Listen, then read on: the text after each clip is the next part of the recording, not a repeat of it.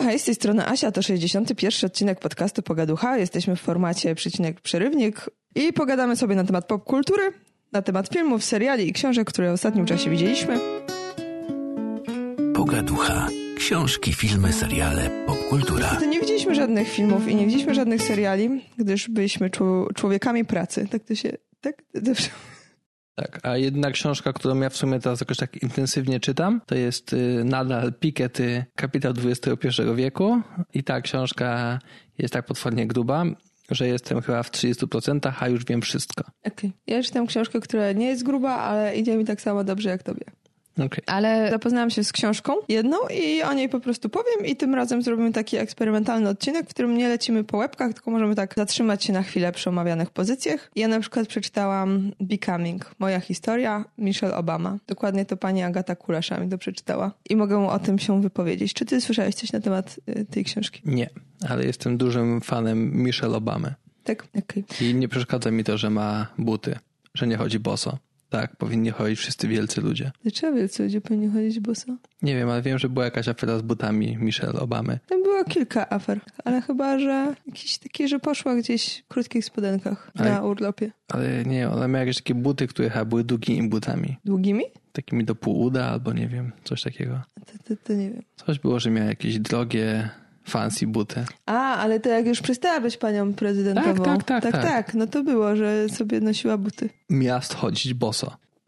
Mm, To jest y, książka jej biograficzna, którą ona sobie teraz y, napisała i wydała po tym, jak już Obama przestał być prezydentem. I ona opisuje całą swoją historię od tego, jak była małą dziewczynką do tego momentu, w którym jest teraz. I ja tak miałam mało entuzjazmu w związku z tą książką. Nie, nie, to nie było tak, że bardzo wyczekiwałam i jakoś strasznie się entuzjazmowałam. Bałam się, że ona będzie mocno PR-owa. No w jakiś sposób jest PR-owa, ale nie w taki sposób, w jaki się tego spodziewałam. I przedstawia dużo interesujących ciekawostek na temat po pierwsze całej kariery Michelle, a po drugie tego, jak to jest być żoną prezydenta, jak działa w ogóle mm, prezydent, jak wygląda ten dom, bo ona opisuje dużo szczegółów ze swojego życia, ale może zaczynając od samego początku, to opisuje tą swoją rodzinę, brata, ojca, matkę i opisuje dorastanie. I ona jest w takiej trudnej sytuacji, którą opisuje na początku, bo nie wiem, czy wiecie, ale ona jest czarną kobietą i to nie jest dobrze, znaczy to nie jest wygodne nigdy. I jeszcze ona do tego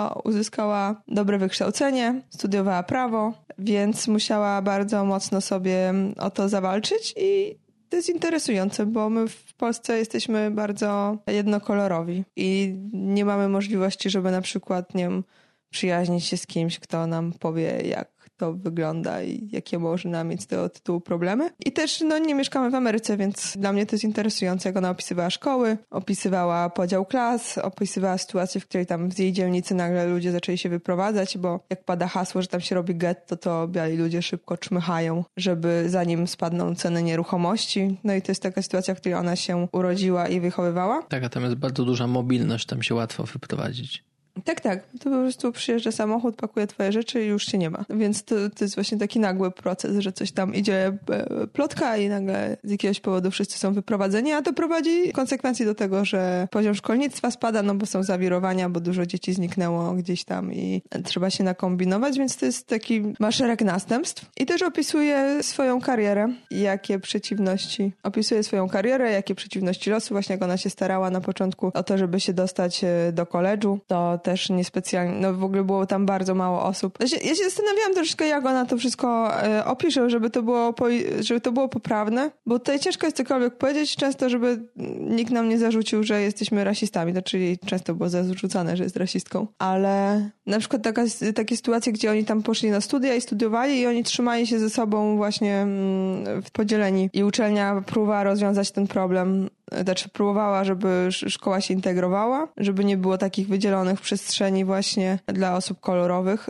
ale to było trudne. No i potem Michelle zaczęła kombinować właśnie jak to zrobić, tylko że jakby źle próbowali to rozwiązać, więc to nie miało efektów, a też oni się bezpiecznie czuli w tej swojej zamkniętej społeczności, ale to znowu nie pozwalało im się rozwijać i nigdzie dalej iść, jeśli chodzi o te same, same początki. Nie chcę całej książki opowiadać, bo to e, też nie o to chodzi, ale po prostu staram się przedstawić takie aspekty, na które ona kładzie nacisk i ona bardzo duży nacisk potem kładła też na kobiety właśnie i na pracę kobiet i sama właśnie robiła karierę i ona pięknie opisuje swoje zmagania między poglądami, między tym, w co wierzy, a tym, jak potem się jej życie układało, ponieważ ona poznała Obamę, który był przystojny i, i raczej taki mm, poświęcający się swojej pracy i siedzący w książkach i wierzący w ideę i realizujący te idee i nie zbierający swoich skarpetek z podłogi i rozwalających rzeczy wszędzie. I potem, kiedy zaangażował się w politykę, no to też go często nie było. Więc są takie rzeczy, o których y, myślę, że fajnie, że ona opowiada. Na przykład to, że oni się starali o dziecko i mieli z tym duże trudności. To tak nie wypada mówić, że prezydent taki, który tutaj Bill Ladena złapał i, i mieli problem z zajściem w ciążę. No potem ona poroniła, więc to też dla niej było takie duże wydarzenie, więc ona takie różne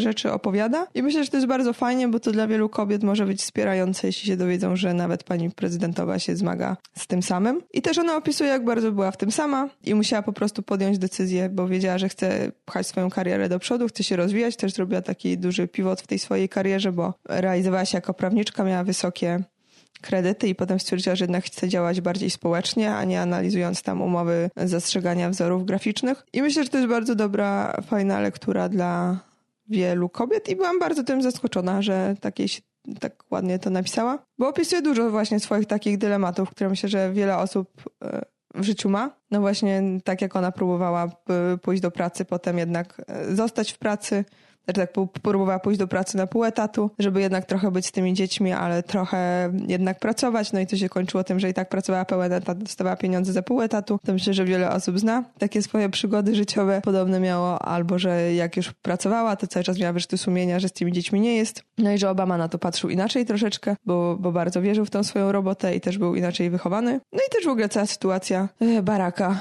życia i tego, jak nam się wydaje, że czasem nie, nie wiemy, jak bardzo to było u niego skomplikowane bo on jest taką osobą, która pochodzi właśnie z taką mieszanką różnych kultur, w różnych mie miejscach mieszkał i ma wykształcenie. To się wszystko nie składa w taką jakby klasyczną ścieżkę kariery, więc też przez to było mu dosyć ciężko. Myślę, że yy, fajna książka. Ona trwa do momentu, znaczy książka się kończy jak yy, oni no nie są zachwyceni tym, że Trump wygrał. Też ona tam nie oszczędza Trumpa specjalnie i o ile o wszystkich ludziach stara się mówić uprzejmie jeśli nie ciepło, to no nie obrażać nikogo, tam jakoś nie, nie, nie atakować, no to w przypadku Trumpa nie ma dla niego zbyt dużo litości. I tak to wygląda. Polecam. Nie mieć litości dla, dla Trumpa? Nie, polecam przeczytać książkę, bo myślę, że można sobie dużo ciekawych rzeczy znaleźć. Mówiłam, że chodzili na terapię małżeńską. No, no to na przykład jeszcze zanim on tam zaczął startować, znaczy w wyborach prezydenckich brać udział, to yy, poszli na terapię małżeńską, bo im się właśnie to wszystko sypało. Bo ona robiła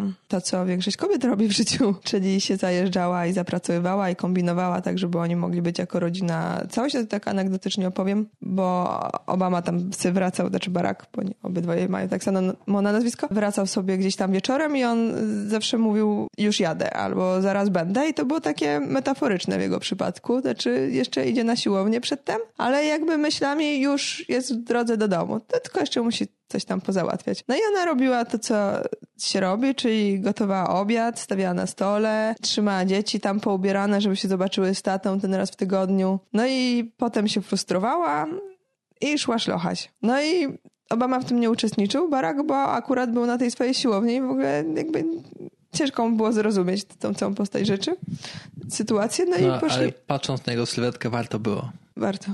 Tak, no i oni, no i oni sobie poterapiowali i ona stwierdziła, że ona też nie chce wychowywać dzieci w takim właśnie miała konflikt między tym, że jest feministką, a z drugiej strony siedzi z tymi dziewczynkami dwoma małymi do 23 i czeka, aż tatuś wróci. No i że po stronie Obamy Baraka jest to, żeby jednak zdążyć na tą kolację, bo kolacja jest podawana o 20. No i zaczęła potem budować już swoją ścieżkę kariery i życia zawodowego, cały czas tracąc na tym, że jest żoną prezydenta wielu aspektach, no ale jakby nie podporządkowując całego swojego życia pod grafik męża. Tak. I takie rzeczy, których się nie spodziewamy, na przykład jakie są problemami przy tym, jak się jest prezydentem, że dzieci zaczęły tyć, bo oni dużo jeździli w ramach kampanii przez 20 miesięcy wyborczej i jedli w McDonaldzie i po 20 miesiącach miała grube dzieci i musiała zatrudnić prywatnego kucharza. Ale wtedy świat powiedział, że jest rozpuszczona, że zatrudnia sobie prywatnego kucharza, żeby gotował trzy razy w tygodniu. I ona też miała duże problemy właśnie z tym, żeby w ogóle zatrudnić prywatnego kucharza, czy coś takiego, bo,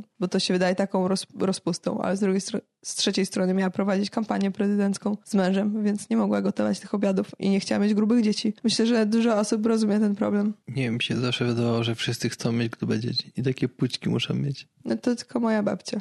Uważam, że to dobrze. Ale już o tym mówiliśmy. Wydaje mi się, a miłości mojej babci do pućków No to i jednak- nienawiści do braku pućków. Ja niestety zawsze byłam chuda. No to jednak jest tutaj ten No moja babcia byłaby dumna z tych. kłopot, że Melinda nie była wnuczką twojej babci albo córką. Tak, to wtedy moja babcia byłaby zadowolona. Dobrze, to nie było w temacie bardzo. Tymczasem możesz opowiedzieć o morfinie twardocha, którą dojechałeś do końca. To jest trudne do opowiadania, bo ta książka jest potwornie długa. E, Myślę, że może nawet tak samo gruba i długa e, i bogata w litery, co kapitał XXI wieku Piketty'ego. A no, ale przynajmniej tą książkę miałem w audiobooku i nieszczególnie musiałem się nad tym jakoś tam bardzo e, skupiać, bo to taka książka rozrywkowa z dużą ilością powtórzeń, więc trochę momentami słuchało się jak muzyki. A więc to było takie mm, no, trochę inne. Książka tak, potwornie długa znowu, więc bardzo nie polecam czytać jej w papierze. Sobie wysłuchałem i też wysłuchałem ją na raty, bo jak przeszedłem przez połowę książki, czyli pewnie jakąś tam równowartość 200 papierowych stron, to już się zmęczyłem i stwierdziłem, że posłucham sobie podcastów, pojadę na narty, odczekam trzy tygodnie i potem sobie puściłem drugą połowę książki, kolejne tam, nie wiem, właśnie 200-300 stron. Ja nie wiem, czemu ta książka była aż tak długa, ale to może miało jakiś sens, bo tam, tak jak mówię, było dosyć dużo powtórzeń. Bardzo często było wspominane imię i nazwisko głównego bohatera i wiem, że to jest Kostek Wileman i że jest Polakiem i, i że nie jest Niemcem i on to bardzo wiele razy mówi, a czasami mówi inaczej, mówi na odwrót, więc to też jest interesujące. Tak, książka sprawiła mi jakąś przyjemność, ale spodziewałem się po niej dużo, dużo więcej. Spodziewałem się, że będzie dużo mocniejsza. Jakby jeżeli mm, dajesz tytuł książce Morfina, to jest stosunkowo mocny lek, taki, który jednak kojarzy się z silnym działaniem, a ta książka jednak była taka troszeczkę rozwodniona. Ten Kostek, który miał być takim narkomanem, dziwkarzem i e, wa- wagabundą, nie wiem. Może nie, to chyba nie to słowo. E, nie wiem, próbowałem znaleźć jakieś właściwe słowo, ale no miał być taki... Mm, Ale on miał być w ogóle zepsuty, czy... o, właśnie, zepsuty. Miał być taki zepsuty, e, ale on... To, to, to był nadpsuty, taki mały kawałeczek, co można jeszcze Ale- wykroić i chce zjeść. To, to, to, to, to, nie było tak, że już całe do śmietnika i wszystkie inne owoce Wiesz, dookoła. bo my wyjdziemy na bardzo złych ludzi, bo zawsze jak mówimy o jakichś takich książkach o złych ludziach, albo o tych, tym właśnie ostatnio Dirty, John Dirty, Dirty Johnie, Brudnym Johnie, tak? to zawsze mówimy, nie, to jeszcze nie jest bycie złym człowiekiem. Ja się zastanawiam, jak bardzo słuchacze myślą, że my jesteśmy złymi ludźmi. Skoro usp- znajdziemy dobre usprawiedliwienie dla każdego. No ale książka, która ma 500 stron, facet jest niby morfinistą i on tą morfinę, nie wiem, dwa i pół raza bierze w tej książce. No, tak jest. Nie, ja wiem, I to, bo... I to nawet nie jest tak smakowicie opisane, bo jak słuchałem sobie kiedyś, y, czytałem sobie taką króciutką książeczkę, króciutką książeczkę zatytułowaną Heroina, Mhm. Tomasza Piątka chyba, nie pamiętam. ale to sp- sprawdzimy, no to tam, kiedy on mówi o tych nieprzygodach po tym, jak się nawciągało tego dymu z heroiny, tam naprawdę są momenty, kiedy robi się tak ciepło. Właśnie on, on tam opisuje taki, taki kubek gorącej czekolady, który przewraca się w głowie i zalewa cały mózg tą swoją ciepłotą, lepkością.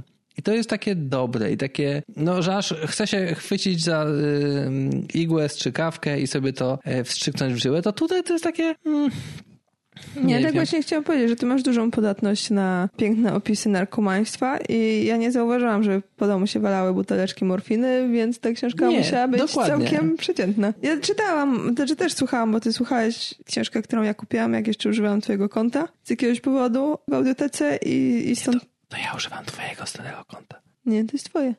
Moje? To jest na twoje nazwisko, bo właśnie tak się okazało przy okazji czegoś. Interesujące. Bo tym, bo tam była podpięta twoja karta kredytowa, a do mojego konta nie była, dlatego ja używałam twojego konta na audiotece. Hmm, w porządku. A teraz mówię, że używasz moich książek. To brzmi sensownie. No dobrze, więc ja czytałam morfinę w takim okresie mojego życia, kiedy po raz 38 rzucałam palenie i to były wakacje dwa lata temu, chyba, tak mi się wydaje. Tak, to były wakacje dwa lata temu, jak ja słuchałam tej morfiny, nie paląc papierosów. I miałam taką dużą dr- drażliwość życiową. I te opisy tej morfiny tak mi w miarę wchodziły, ale tak na zasadzie tego, że miałam dużą potrzebę nikotynową, pomyślałam sobie, że morfina mogłaby złagodzić moje cierpienie. No to pewnie, więc, pewnie by mogła. Więc byłam podatna na szukanie rozwiązań i, i dlatego, ale on, kurczę, nie wiem, tak nie do końca wiedziałam, o czym ta książka jest. No o typie, którym ma życie słabe. Nie on pierwszy, nie on ostatni. A on nie miał słabego życia, on miał no w sensie miał no, problem, problemy ze swoim życiem. Czy miał problem ze swoim życiem? On myślę, że był dosyć zadowolony z tego, jak sobie to wszystko poukładał. Obracał się w towarzystwie prawdziwych artystów, pisarzy, poetów. Siedział na górce u Ziemiańskiego w takiej kawiarni.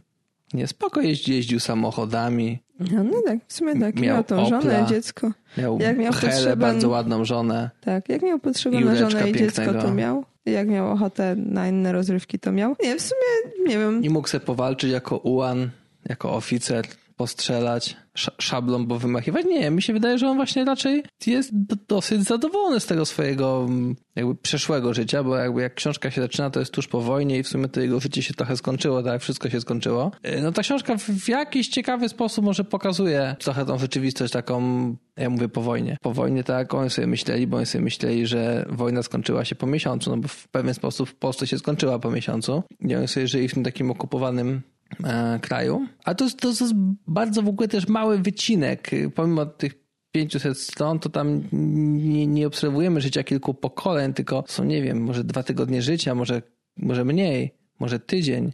Trochę jest jakiegoś takiego wspominania i grzebania w przeszłości i w przyszłości, bo jest dosyć ciekawie narracja poprowadzona. Mhm. To mi się też podoba, że mamy takiego wszechwiedzącego narratora, który lubi się tym chwalić. Okej. Okay. I nie, no, no, myślę w ogóle, co o tej książce powiedzieć. Trochę ciężko coś zespoilerować, bo ona raczej jest pisana dla jakiegoś tak. takiego, nie wiem, klimatu, jako takie przeżycie bardziej niż, niż coś, o czym można opowiedzieć, streścić. Dobra, ja wiem, ja miałam takie wrażenie, jakbym poszła na takie chlanie z kimś i na początku ten ktoś ci coś opowiada. Jakim to jest hardcorem?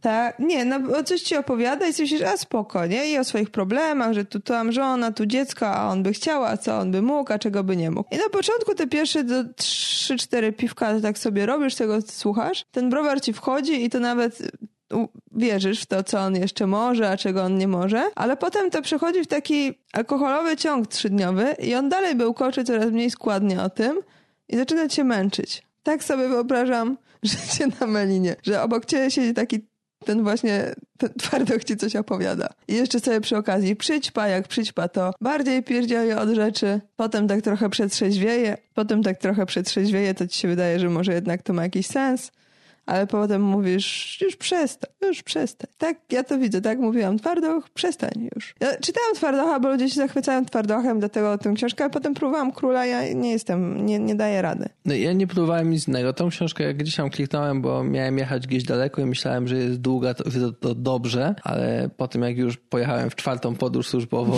samochodem 500 kilometrów, to stwierdziłem, że może jednak niedobrze, że troszeczkę zbyt już nudno.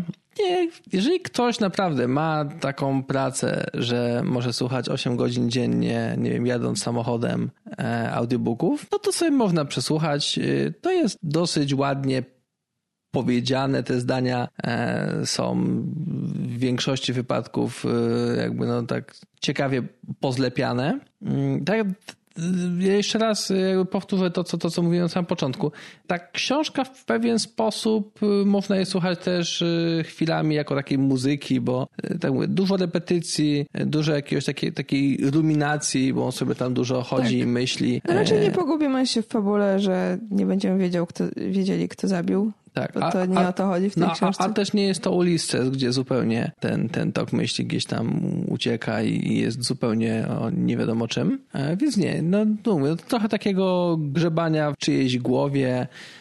No, interesujące do jakiegoś stopnia doznanie, ale jeżeli bardzo cenicie swój czas, to, to nie musicie tego czytać. Mhm. E, ani słuchać. Byłam wtedy tydzień w Holandii i jeździłam do miasta 40 minut w jedną stronę i 40 w drugą rowerem i słuchałam tego twardocha i teraz jak wjeżdżam na wał, żeby jechać do miasta, to słyszę twardocha. Tak mam. Tak masz. Tak mam.